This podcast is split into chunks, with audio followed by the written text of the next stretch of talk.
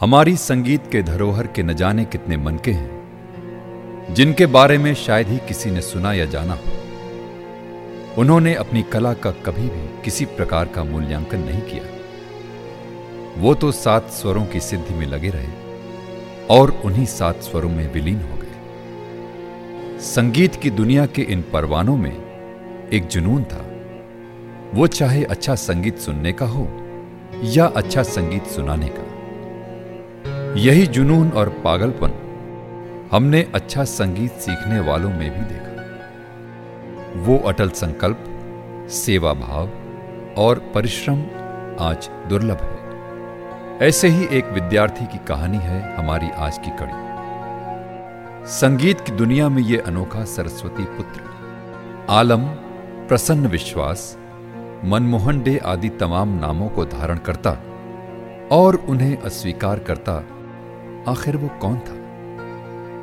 आइए, आपको बताते हैं आज की कहानी में, आखिर उसका नाम क्या था?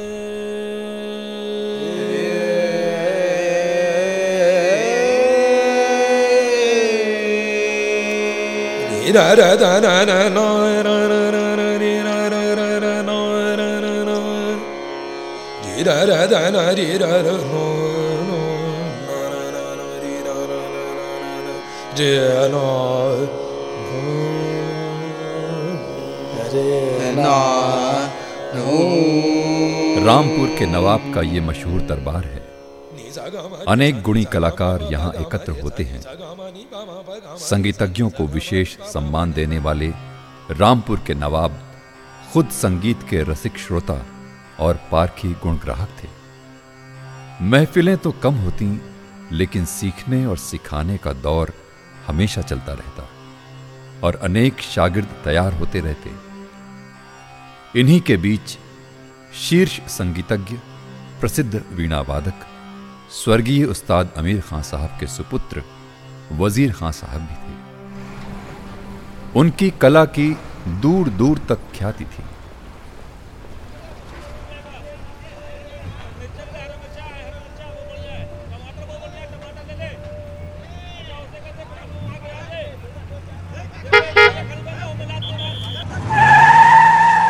अरे अरे अरे अरे ड्राइवर इतनी ज़ोर से ब्रेक क्यों लगाया? क्या बात है? साहब कार के सामने एक युवक खड़ा है। मैले कुचेले कपड़े पहने ज़ोर ज़ोर से कुछ चिल्ला रहा है। अरे बरखुरदार क्या बात है? सड़क के बीच में खड़े होकर चिल्ला क्यों रहे हो भाई? सरकार सरकार मैं अपनी जान आपकी मोटर के नीचे दे दूँगा। बात क्या है? ये तो बताओ मियाँ। अब क्या बताएँ सरकार? बहुत दौड़ चुका हूँ। अब अगर आप हुजूर मुझे अपने दरबार के उस्ताद वज़ीर खां साहब का शागिर्द नहीं बनवाएँगे तो मैं अफीम खाकर अपनी जान यहीं आपके शहर में दे दूँगा। अच्छा अच्छा। तो ये बात है। कहाँ है अफीम? ये रहा। ये टिन की डिबिया अफीम से भरी हुई है। अगर आपने मेरी बात नहीं मानी तो मैं ये खा लूँगा।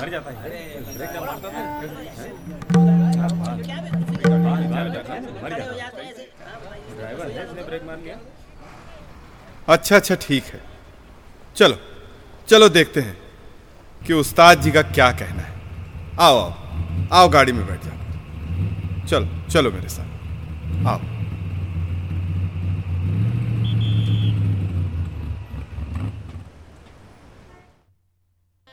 हाँ साहब, आज सड़क पर एक युवक मिला था। कह रहा था कि आपसे संगीत विद्या सीखना चाहता है। लेकिन न उसकी कोई जान पहचान है और न किसी घराने से जुड़ा हुआ है।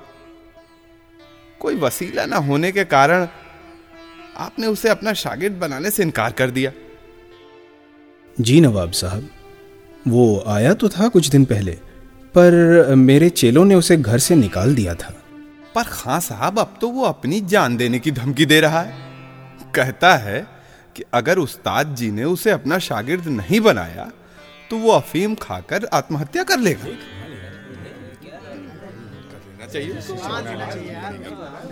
खां साहब को सोचना चाहिए। खां साहब। अब आप उसे अपना शागिर्द बना ही लीजिए। बाँध दीजिए गंडा। जरा देखिए तो कि इसमें कितनी कुवत है। जो आज्ञा हुजूर। इधर आओ। तुमने कभी कुछ मौसीकी के नाम पर कहीं कुछ सीखा भी है? चुप क्यों खड़े हो?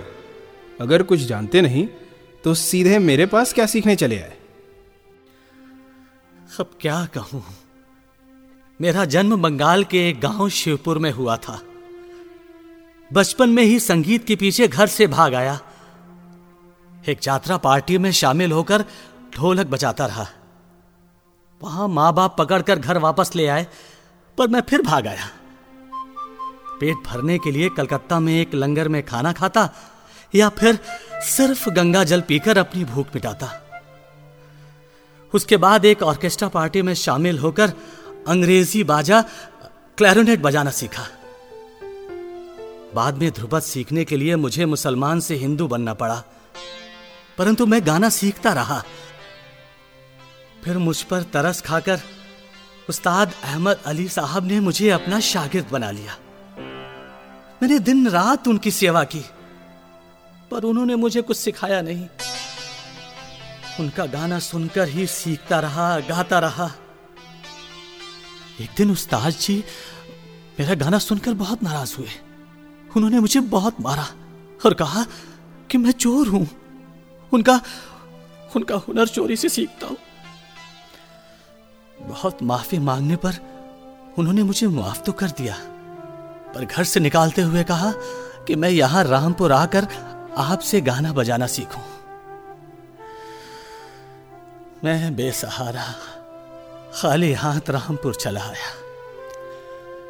मैं आपके पैरों पर गिरकर मिन्नतें करता रहा कि आप मुझे अपना शागिर्द बना लें, पर आपने मेरी एक न सुनी। अंत में हार कर मुझे नवाब साहब की मोटर के सामने जान देने का कदम उठाना पड़ा। मुझे क्षमा करें। मुझे क्षमा कर दें अच्छा ठीक है। मैं तुम्हें सिखाऊँगा। तुम्हें मेरा गंडाबंद शागिर्द होना पड़ेगा। अब किसी और के पास सीखने के लिए तुम नहीं जा सकोगे। बोलो मंजूर है? जी हाँ। आपकी ये मेहरबानी मैं ज़िंदगी भर नहीं भूलूँगा। मैं आपका ही हूँ। मुझको कबूल कीजिए। इस तानपुरे पर हाथ रखकर कसम खाओ। कि अपनी विद्या किसी गलत आदमी को नहीं दोगे। बुरी संगत में नहीं पड़ोगे। विद्या छोड़कर कभी भीख नहीं मांगोगे। और किसी तवायफ को अपना गाना बजाना कभी नहीं सिखाओगे। मैं कसम खाता हूँ उस्ताद जी। क्यों बरखुरदार? अब तो खुश हो। अब तो तुम उस्ताद जी के शिष्य बन गए हो। मंत्री जी जरा इनके लिए कुछ नए कपड़े फल और न्यौछावर का फ़ौरन इंतज़ाम कीजिए। वो युवक गुरु सेवा में दत्तचित रहने लगा। वो उनके खाने पीने का इंतज़ाम देखता अलस सुबह उठता नमाज़ पढ़ता थोड़ी सी चाय बनाकर रोटी और नमक के साथ खा लेता। आओ तुम्हें यमन की एक गत सिखाते हैं।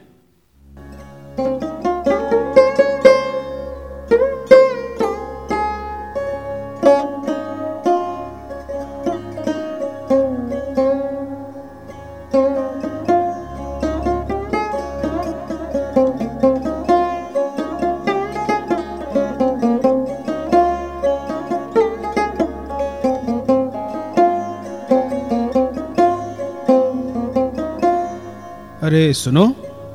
शाम को कुछ मेहमान आ रहे हैं खाने पर। तुमको कुछ तमगे साफ़ करने को बोला था। कर दिया क्या? ये कर लो, शाम को बैठेंगे। वज़ीर खां इस जबरन बने शागिर्द को बेमन से ही कुछ सिखाते रहे। वो खाली नहीं बैठता था। किसी से द्रुपद और होरी सीखता तो कभी बैंड वालों के साथ कई तरीके के बाजे बजाना सीखता। कुछ समय के बाद उस नवयुवक की सेवा और लगन देखकर वज़ीर खां भी थोड़ा पसीजे। उन्होंने उसे सरोद की नायाब गतें सिखाई।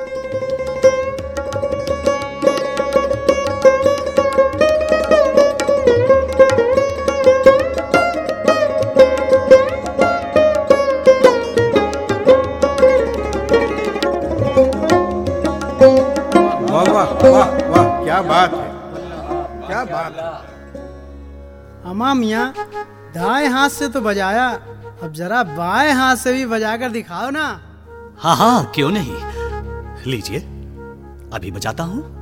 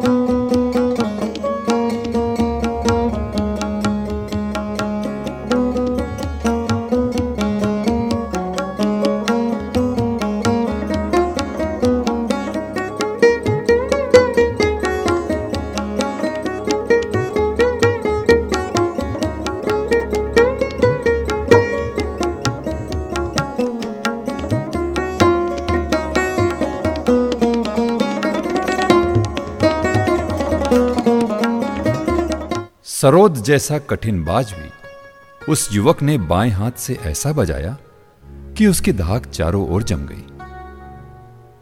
फिर तो वो ज़िंदगी भर बाएँ हाथ से ही सरोद बजाता रहा। तीस साल इसी तरह बीत गए। तुम्हारी तालीम हो चुकी। अब इम्तिहान का वक्त है। पूरे देश में इस बाजे के साथ घूमो, संगीत सुनो और स्वयं को परखो। यही सिखिया दिखिया और परखिया की असली तालीम है। उस नवयुवक ने अपने गुरु की आज्ञा न टाली और अपने सरोद के साथ उत्तर भारत भ्रमण पर निकल पड़ा और कलकत्ता पहुँचा।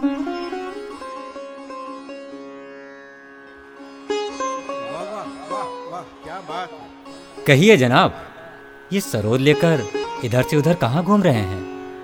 किसी को ढूंढ रहे हैं? जी हाँ।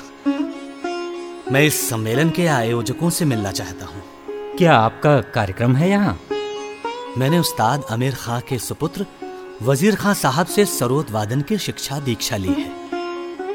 मैं इस भवानीपुर के संगीत सम्मेलन में संगीत पारखियों के सामने अपनी कला का प्रदर्शन करना चाहता हूँ। ऐसे तो बहुत मुश्किल है भाई। परंतु मैं थोड़ा समय आपके लिए निकलवाने की कोशिश करता हूँ।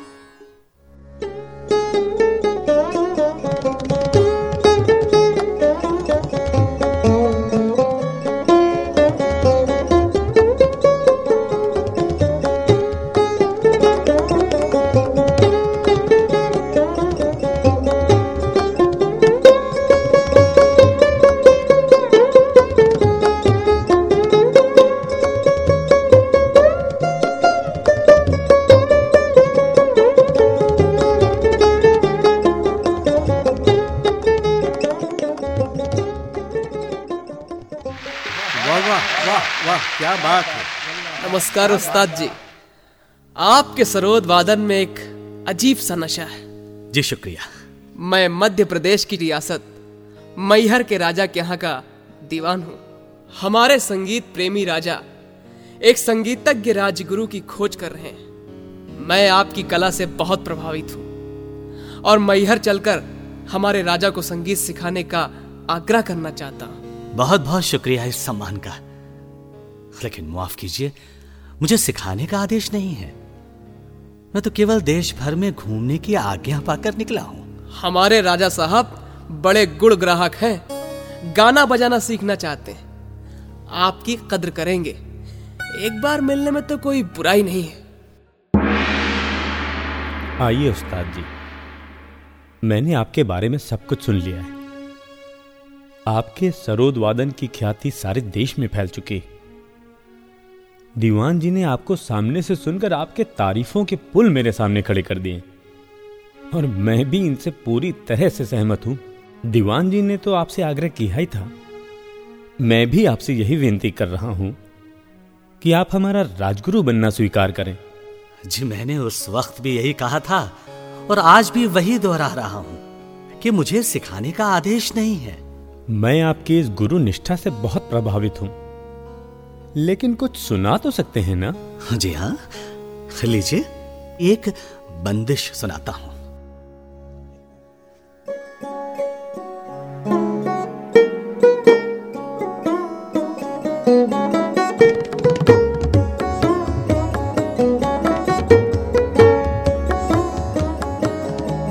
बस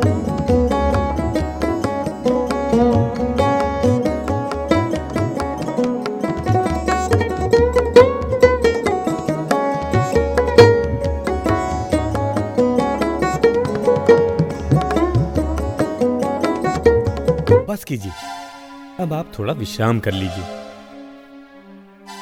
दीवान जी इनको इनका कमरा दिखा दीजिए। जी अच्छा। अजीब बात है। इतनी बड़ी बड़ी बातें और ऐसी सूखी हुई संगीत की समझ ये कैसा राजा है? आइए ये रहा आपका कमरा। ये तो साजों से भरा हुआ है। यहाँ तो सितार सरोद वायलिन बांसुरी शहनाई, इसराज, बीन, मृदंग, तबला और हारमोनियम सभी कुछ रखा हुआ है। एक बात बताओ, तुम्हारा राजा किस तरह का आदमी है? अभी जब मैंने बजाना शुरू किया तो उसने मुझे एकदम ही रोक दिया। जी, असल में आपके बजाने से वो इतना प्रभावित हैं कि आपको कभी अपने वाद्य को रोकने के लिए शायद न कह पाते। इसलिए उन्होंने ये कमरा आपके लिए खुलवाया है, जिससे कि आप अपने ही माहौल में बैठकर ये सब वादे बजाएँ और वो निरंतर ही आपको सुनते रहे। अच्छा।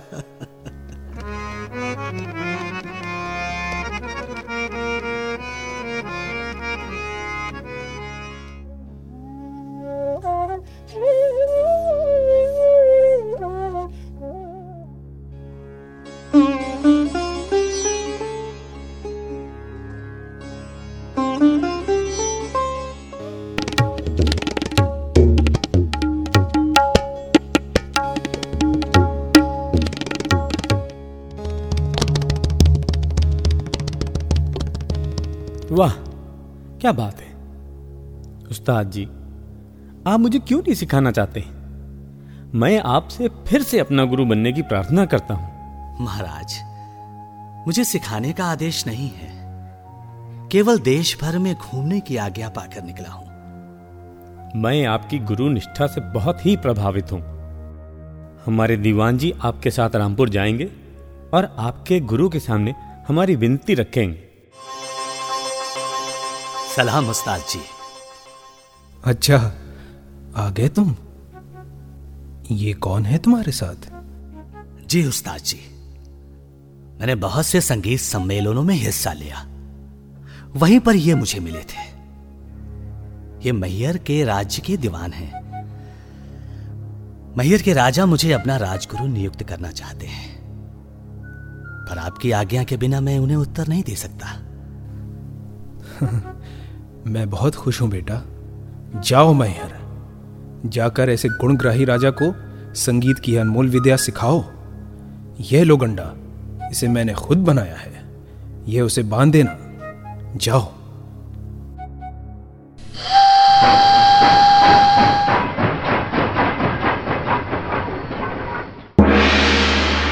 उस्ताद जी, कहिए, क्या कहा आपके गुरु ने? अपने उस्ताद जी की आज्ञा से मैं आपको अपना शिष्य बनाता हूँ। मैं विद्यादान का पैसा नहीं लूँगा।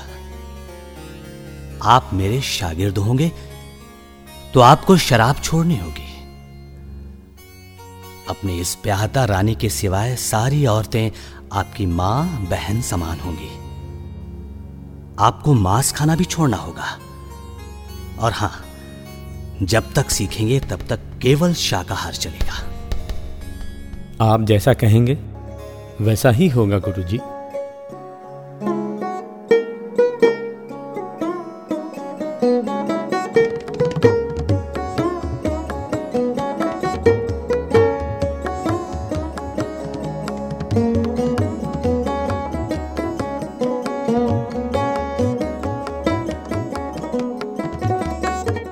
उस्ताद जी एक बुरी खबर है। वज़ीर खान साहब के बड़े बेटे का देहांत हो गया है। या अल्लाह, परवरदिगार, मुझे फ़ौरन ही रामपुर जाना होगा। जाने का इंतज़ाम करो।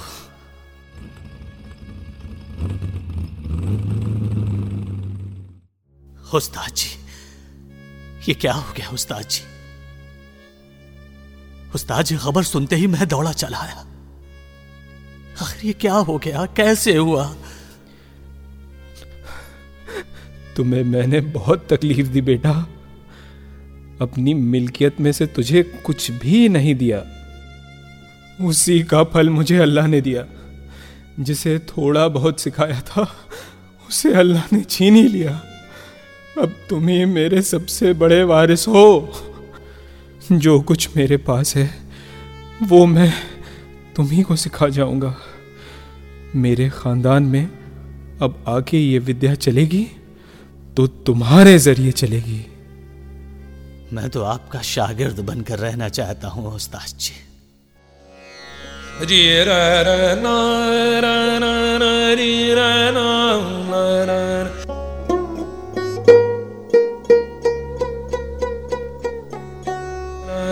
री र र न र न। न री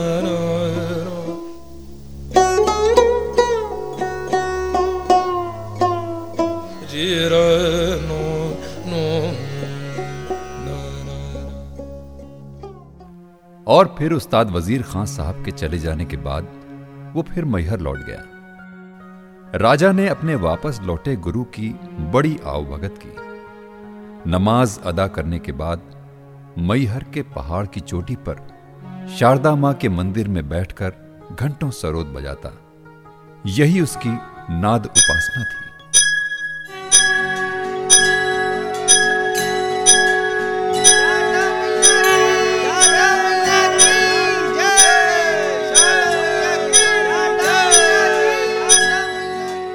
खां साहब उदय शंकर जी आए हैं आपसे मिलने। नमस्कार खां साहब। मैं अपने नृत्य कार्यक्रमों के लिए देश विदेश जाता हूँ। मुझे अपने नृत्य संरचना के लिए आपकी मदद चाहिए। हाँ हाँ क्यों नहीं? मैं अवश्य करूँगा।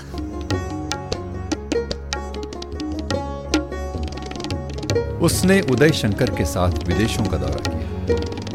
जगह जगह पर उसके वादन को सम्मानित किया गया। भारतीय संगीत का वह पहला प्रतिनिधि था। देश के कोने कोने से संगीत सीखने वाले उस पिछड़े हुए कस्बे मैहर में एकत्र होने लगे। उम्र के तमाम वसंत वो शारदा माँ की सेवा में अर्पित करता रहा। उसकी जब आँखें बंद हुई तो लगता था स्वयं शारदा माँ ने अपनी वीणा की सुरीली चादर उसकी काया पर चढ़ा दी। आखिर यह सरस्वती पुत्र कौन था? आलम या प्रसन्न विश्वास या मनमोहन डे अंततः तो उसे सारा संसार उस्ताद अलाउद्दीन खां के नाम से ही पहचानता रहा।